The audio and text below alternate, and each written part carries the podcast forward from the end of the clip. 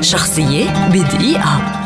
ولد الشاعر والناقد الفرنسي شارل بودلير في التاسع من أبريل عام 1821 ويعتبر من أبرز شعراء القرن التاسع عشر ومن رموز الحداثة في العالم. بدأ بودلير كتابة قصائده النثرية عام 1857 عقب نشر ديوانه أزهار الشر.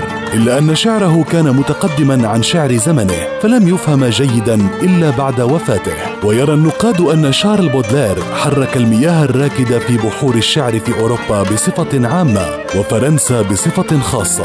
وكان كتابه الصغير أزهار الشر لا يزيد عن 300 صفحة إلا أنه فاق في القيمة بالمعيار الأدبي أكثر الأعمال ضخامة وشهرة وترجم إلى غالبية اللغات الأوروبية. لم يستطع معاصروه من شعراء ونقاد وصحفيين أن يدركوا أن هذا الديوان الصغير للشاعر الذي لم يتجاوز عمر الشباب سيكون ألمع ما أنتجه القرن شعريا. إلا أن فيكتور هوغو استطاع ببصيرته الخارقة أن يقدر ذلك.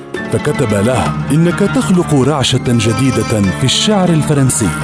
شخصية بدقيقة.